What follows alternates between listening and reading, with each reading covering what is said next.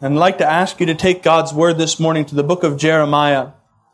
In Jeremiah in chapter, chapter number one, I'm very thankful for the opportunity to speak and uh, wish, wish that Pastor Moreland was here. I know all of you do.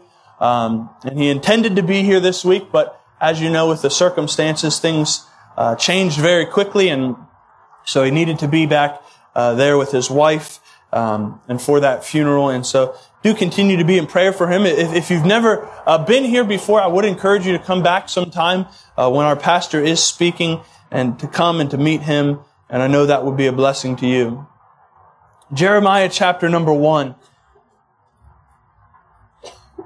There's so much in this passage, and there are many things that uh, I think as we read the Word of God, and the more we read it, we, we begin to see more and more things revealed.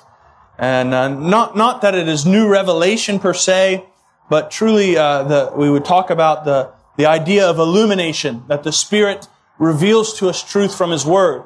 He has already manifested it once in His written Word, but then every time we open God's Word, we need the power of the Holy Spirit and the presence of the Holy Spirit to illuminate, to show us, and to give us understanding.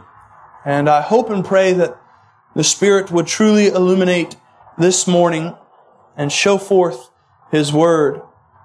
I'd like to draw your attention to verses number 9 and 10 of Jeremiah chapter 1. And with the Lord's help, we'll, we'll look at these verses this morning. Verses 9 and 10. Let's read them again, and then let's just pray, and then we'll, we'll dive in. Then the Lord put forth His hand and touched my mouth and the Lord said unto me, Behold, I have put my words in thy mouth. See, I have this day set thee over the nations and over the kingdoms to root out, to pull down, and to destroy, and to throw down, to build and to plant. Let's pray. Lord, we come before thee this morning in great, great need of thy presence.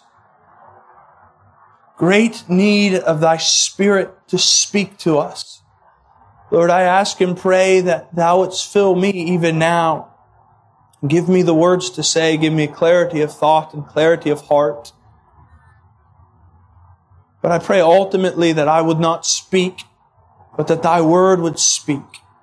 Lord, I ask that thou give us the ability to hear thy word, to hear thy voice, that we with Jeremiah would know what it is like to have thy hand put forth and touch us.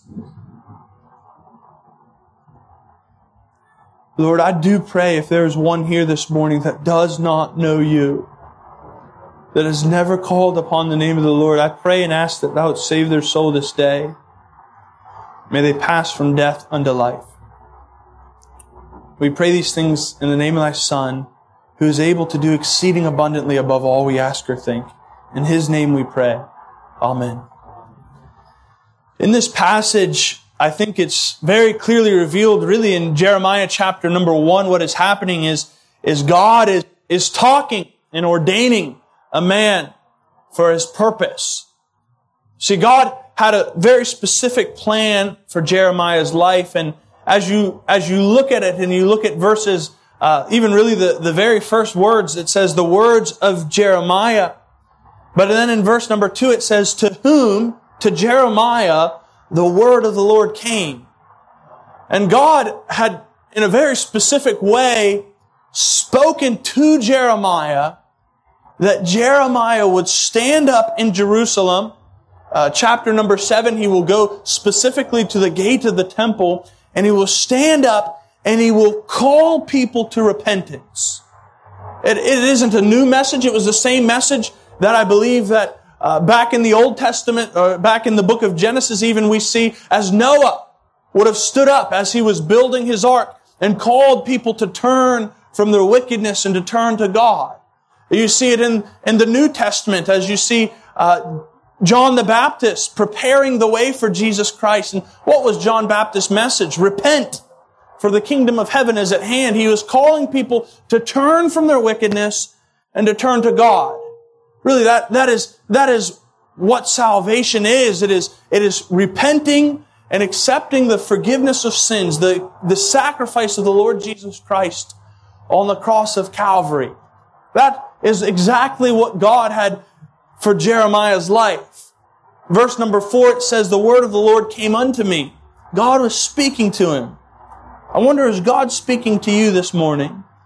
The word of the Lord came unto me, saying, Before I formed thee in the belly, I knew thee. And before thou camest forth out of the womb, I sanctified thee. I ordained thee a prophet unto the nations. Then said I, Oh Lord God, behold, I cannot speak, for I am a child. But the Lord said unto me, Say not, I am a child, for thou shalt go to all that I shall send thee, and whatsoever I command thee, thou shalt speak. Be not afraid of their faces, for I am with thee to deliver thee, saith the Lord. See, God was choosing, in a way, Jeremiah for this great task. The Bible calls, he says, I have sanctified thee, I have ordained thee.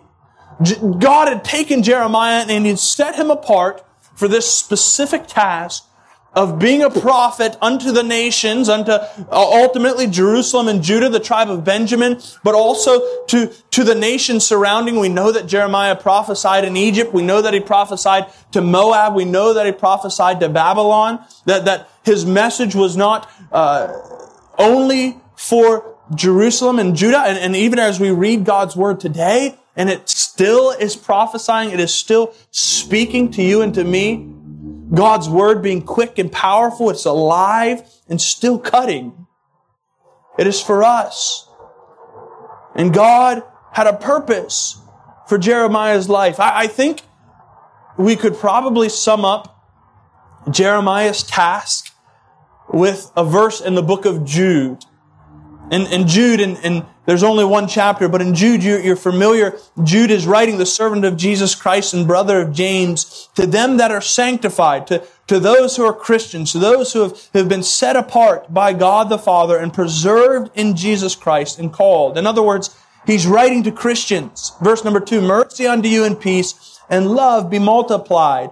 Beloved, when I gave all diligence to write unto you of the common salvation. In, in other words, Jude says, look, I wanted to write to you about salvation.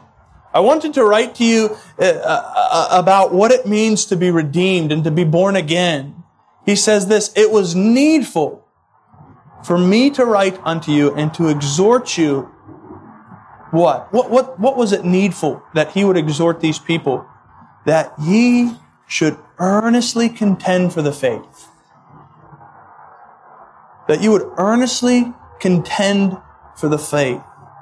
In other words, that you would war, that you would, you would go to battle for the work of God. And that was really what God had desired for Jeremiah's life. That he, uh, 2,500 years ago, 2,600 years ago, would stand before God's chosen people, the children of Israel, and contend for the faith. See, Israel at this time was, was going down, going down the drain and they were going quickly. They had given themselves, uh, it says every high hill and every low valley, under every tree, they had built altars. They had built false gods. They had taken the time and, and carved wood into, into false deities. They had taken stone and, and painted it and, and crafted it that they would worship it. They would bring their sacrifices. They would bring, they would literally kill their own lambs and bring them to these stones and before wood. They'd spend their time, they would spend their money, they would spend their efforts and offer it to nothing. To, to dead, dead trees, stones. This was what Jeremiah was standing up against. He was contending for the faith. And I wonder today, amidst the great lack of truth in our society, 2021, in, in a few weeks, 2022, where, where truth itself has been, has been extinguished. Like the definition of truth does not even determine what is true anymore. People, people have, have cast aside what is true and, and now it is this idea that what is true for you and what is true for me is different. Then it's not true. That's, that's a false definition. The society we live in, the world we live in. And if, if you don't see this, go to the streets. Go into the, the highways and the hedges and look at people. Talk to people. Most people in this world have cast away reality. They've cast away truth. I wonder in this kind of a world, will you and I stand? Will you and I, like Jeremiah did, contend for the faith? Will you and I take our swords, train with them, become really good at wielding this sword? Will you and I use it and go to war for God? We, we need, this world needs men and women who are willing to, as verse 17 of Jeremiah says, gird up their loins. To get serious about the reality of who God is. Of the reality of judgment because of mankind's sin. And to call people to turn and to get right with God. Look at this. God had a specific pers- purpose for Jeremiah. In verse number 10, God says this, See, I have this day set thee over the nations and over the kingdoms. See, God Almighty had taken Jeremiah as a human instrument, as a human penman, as he penned the words of Jeremiah, as he, as he, if he dictated it to Baruch, whatever, as he was used for God to say, thus saith the Lord, God took him and set him. He was placed, he was given a watch, if you will. He was given a position. He was given a, a, a, a part in the, in the line of war, in the line of battle. He had a, a trench to hold, a, a trench to protect. He had a position. And God said, I have set thee. He was given a responsibility. He very clearly says, who, who set him there? It wasn't Jeremiah. Jeremiah didn't go out. In fact, Jeremiah didn't think himself very special at all, verse number six. But, but Jeremiah recognizes, and, and God really recognizes Jeremiah in verse number 10. He says, I have set thee. See, God had put Jeremiah there. God, through his providence, God, through his, his hand of work, had put Jeremiah in a position, in a place. He had given him a watch. He had given him a rank, as Pastor Moreland spoke about recently, a, a, a part of the line to hold. Not by man, but by God. It's funny because we hear this often that God is the one who, who sets a man or who, who chooses a man, who ordains a man. Yet so often we don't, we don't think that way. Mankind still tries to set themselves and, and choose our own way and, and decide which part of the world we will serve in. And the Bible says then that I have set thee over the nations and over the kingdoms. Jeremiah, as was already mentioned, was not to minister just to Jerusalem, not just to Judah, but to the nations. This, this sentence, this, see, I have this day set thee over the nations is really much of a repetition of, of, of what we spoke about on Wednesday night, but also what is seen in verses five through seven, how, how God said, I have ordained thee a prophet unto the nations. He says, I have set thee over the nations and over the kingdom. See, see, God had a purpose for his life. But now what happens in verse number 10 is is not only does God say, Hey, I have a task for your life, but he begins to show us what the task was and exactly what he wanted to do in Jeremiah's life. He says, look, Jeremiah, I've got a task for you. Now here's what it is. Notice what it says at the end of verse 10. I see, I have this day set thee over the nations and over the kingdoms. Notice what it says.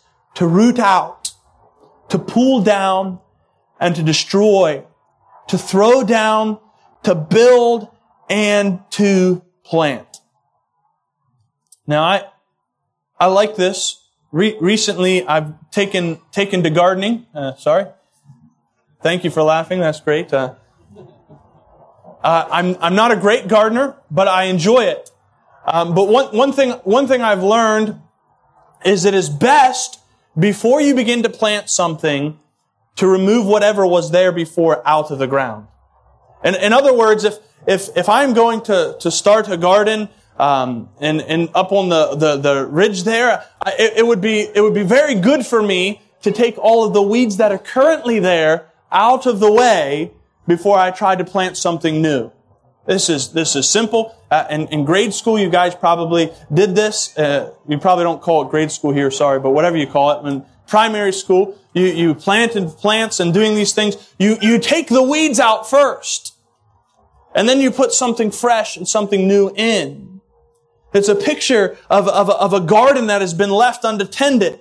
As you look at these words, to root out, to pull down, to destroy, to throw down. And then he says to build and to plant. There's a picture of, of okay, I've come to a, a plot of land that is, that is not prepared. It is not ready to be planted and it's not ready. The, the, the ground is hard. It's not been broken up yet.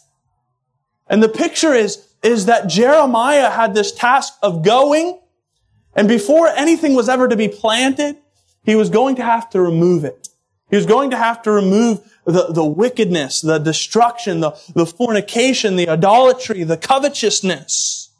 He was given this great responsibility to remove all the weeds, all the rocks, and, and, and, not just to remove them. I, I think it's very interesting to root out to pull down and to destroy, to, to take them literally and, and, and, and to take them to the fire and to burn them. That they might not, wherever else I, I take a weed and, and stick it. You guys know, if you've ever gardened, you know how weeds are. They're, they're the master. They, they can, they can grow anywhere. We could bring weeds in here and they would grow. I'm sure of it. They, they, they would dig the roots down afresh and anew. This was what he was going to do to call people ultimately to repentance, to turn from their fornication, to turn from their covetousness, to turn from their idolatry. How does this apply to us? I think it's quite clear. If we think about our world today, if we even think about our own individual hearts today, I wonder how many of you still have weeds that are growing. I wonder how many of you still have, maybe, maybe they're not, uh, wretched sins. Maybe, I, I hope that none of you are, are taken in adultery. None of you are, are caught in, in fornication. I hope, God forbid. I hope that none of you are, are thieves or murderers. But I wonder how many of you still have small weeds. Maybe, maybe the weed of hedonism.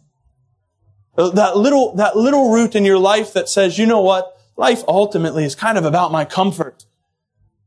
I need a, a comfortable place to live and I need a, a comfortable car and I need all the pleasures of this world.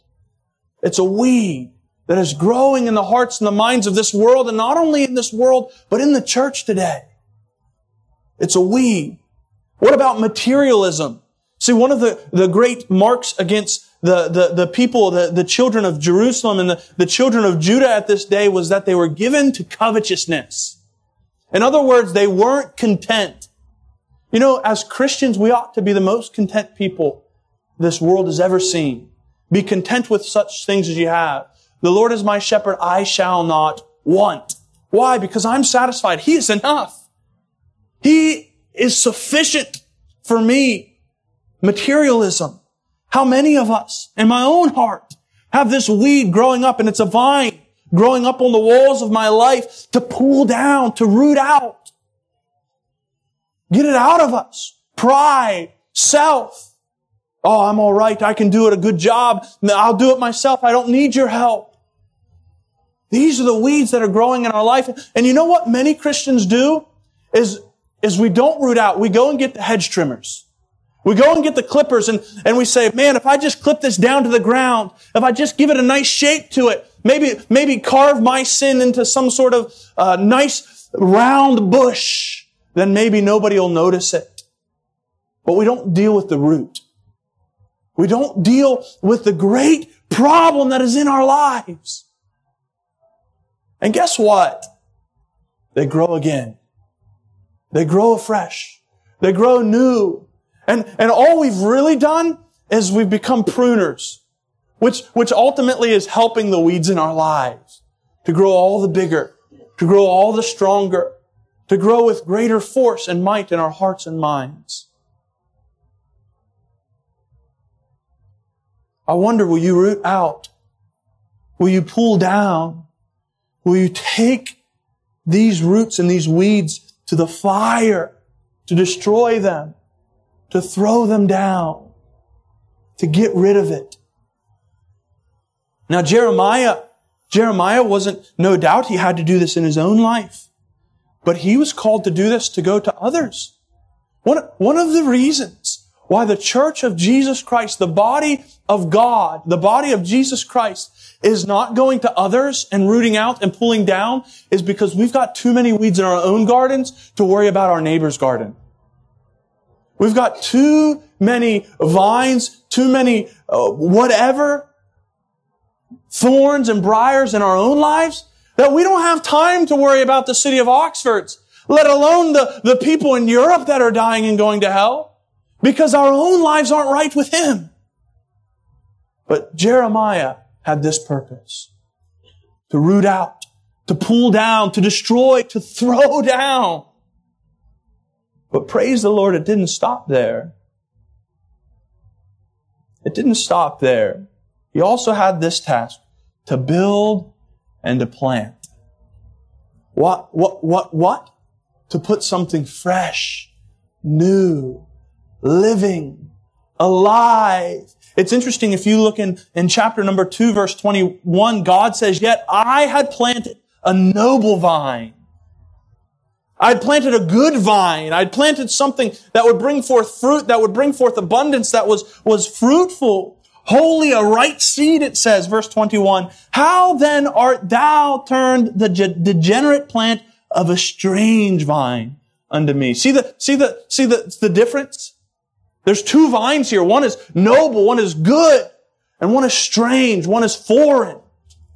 I wonder what kind of vine is growing in your life. Has something good been planted in you? Are the seeds that are growing in your life seeds of the Word of God? Or are they seeds of man's philosophy? I wonder in your life which vine is growing the greatest. To build and to plant not just to leave everything open. Once, once we, see, this is what happens, and this happened in my garden. I tore up all these wicked, wicked weeds in my garden at the house, and, and I, I went and I didn't plant anything in it. I didn't have time to. And about a week later, I came back, and guess what? The weeds were growing again. The weeds were growing again. Because I didn't plant something new. If you don't build and plant good things like the Word of God in your life, the weeds will grow up again. There's a type of gardening called square foot gardening. I read about it. And uh, the idea behind it, what you guys can, well, don't need to talk about gardening later, but the idea behind it is that you plant so much vegetation into one area that it, it literally takes up all the room so that weeds can't grow. Can I tell you, this is what you and I need to do in our lives to plant so much good into our hearts, to spend so much time in God's Word and on our knees in prayer, that there's no room for wickedness. There's no room for the strange vine. Why? Because our life is so full of that which is noble. The, the great Scottish theologian Thomas Chalmers wrote, uh, uh, gave a sermon on this called The Expulsive Power of a New Affection. But the, the idea was he, he spoke about a beaker and he said, what is the easiest way to empty a beaker of all the air?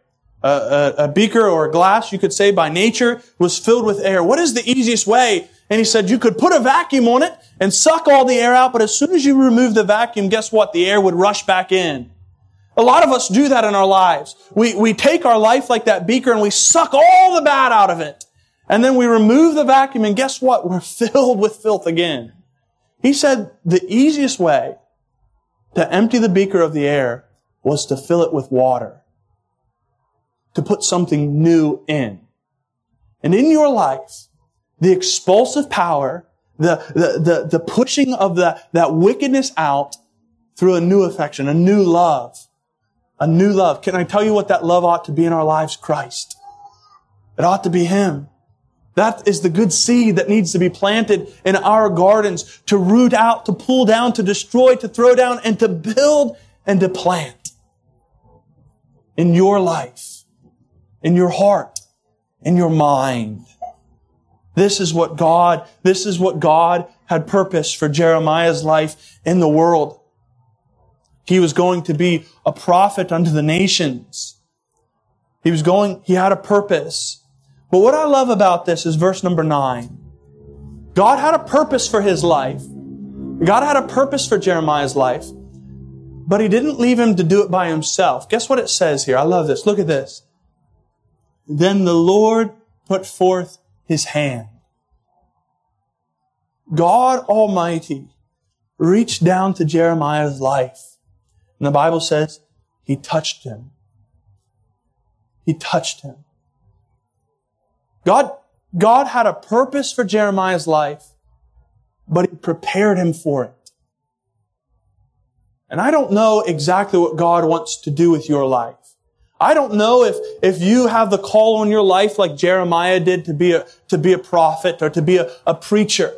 We can, we can look at our own pastor, Pastor Moreland, and I, I, I suppose many of you would agree that no doubt the Lord has touched him has touched his mouth in a similar way that he has to, to Jeremiah's here.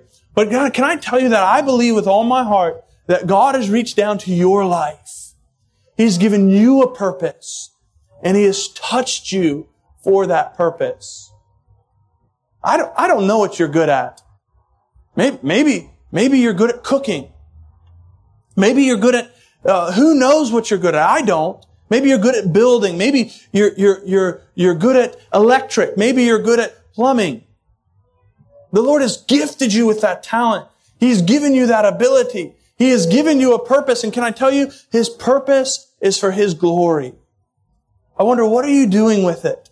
I love it. He says, then put forth his hand. God was acting. God was working. He was doing something and God is still at work. He is still touching men and women for his purpose. He is touching us. If, if you look in Exodus 8, the Bible tells us that the finger of God was at work uh, amidst the, the plagues. If you look in an Isaiah, the, the, the, the seraphim comes to Isaiah and he puts a coal on his tongue. It touched him, the scriptures say, and it purified him. Can I tell you the seraphim did not purify him. The seraphim had not the power to forgive sins or to cleanse Isaiah of the sins. That was a work of God in his life. Ezekiel, he tells us in, Ezekiel 2 9 that the hand was sent unto him with the scroll, with the word of God. Why? Because God is working. God is moving. And, and don't get me wrong. We sing the hymn, God moves in a mysterious way. I don't understand it. We, we, we to, to comprehend an infinite God with our finite minds. I don't understand it. But God had touched him. God had changed him. To, to touch demands contact. I wonder, do you have contact with God? Is God, uh, we could say, do you have communion with God? Do you have a relationship with God? Does he, does he speak to you? Has he touched you? God has a purpose for your life and He has touched you for that purpose. I believe that with all my heart. If you look at with me in the book of 1 Corinthians,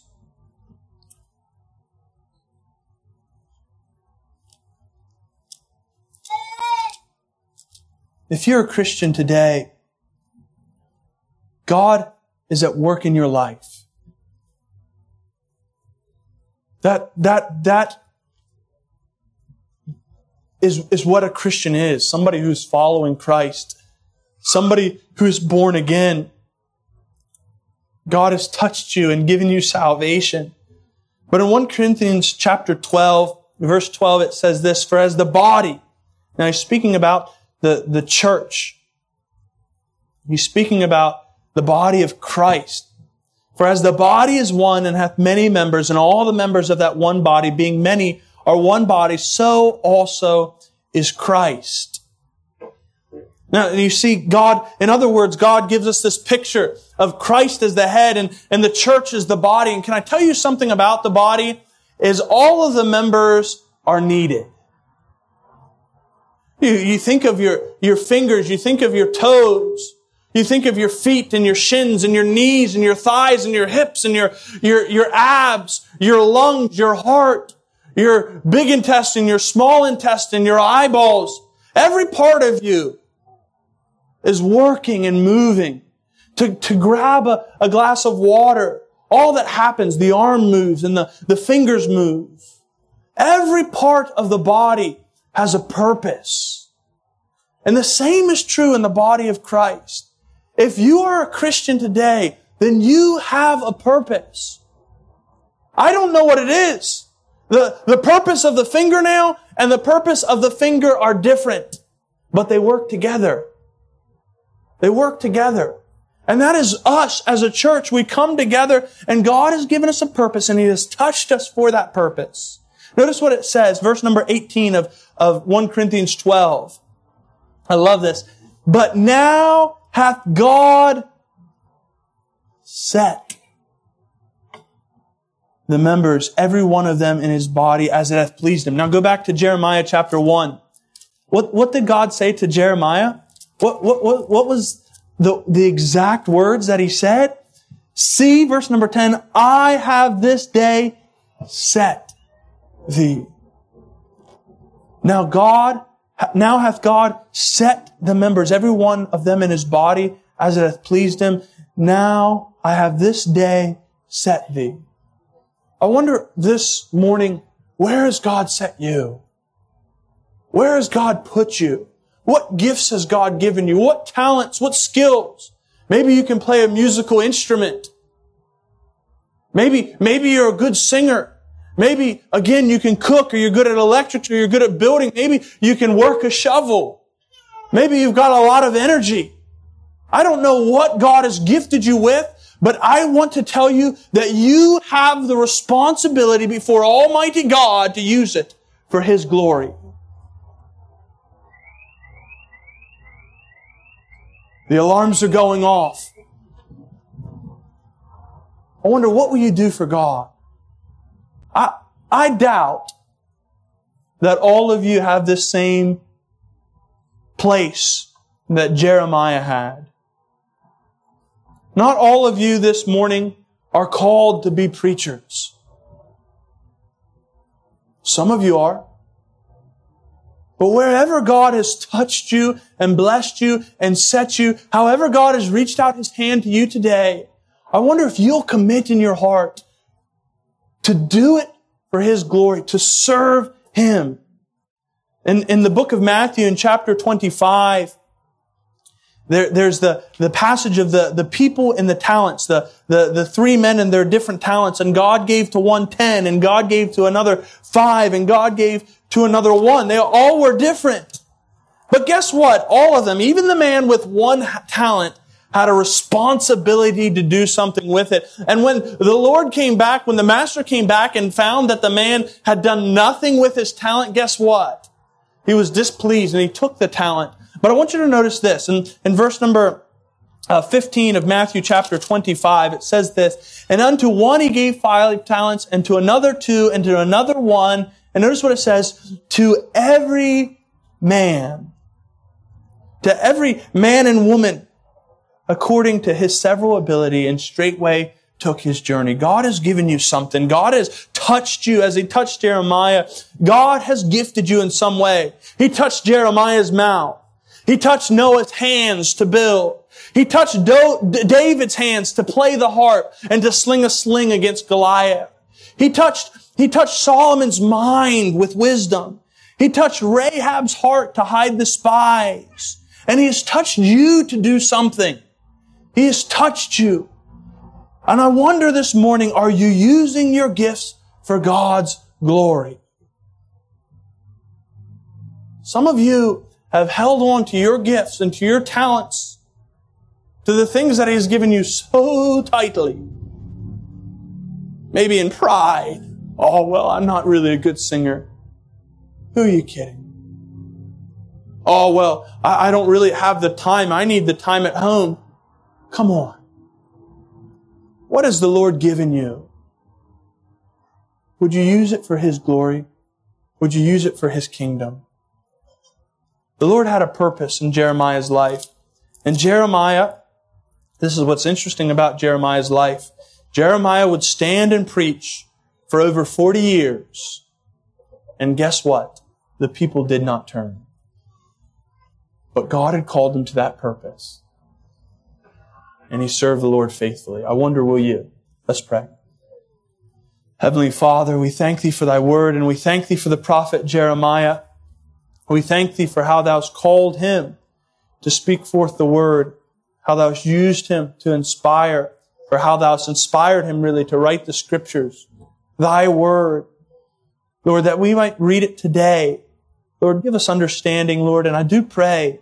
I pray for the people here this morning that have gifts and talents that have not surrendered them to thee.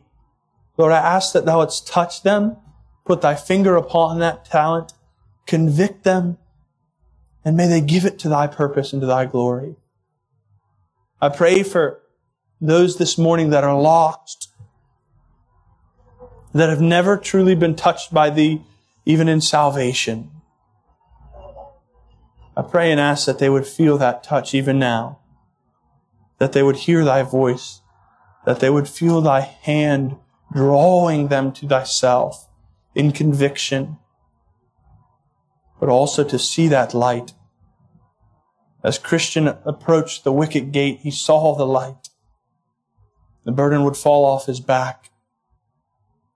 May that happen for those who are lost this morning. Would they be born again?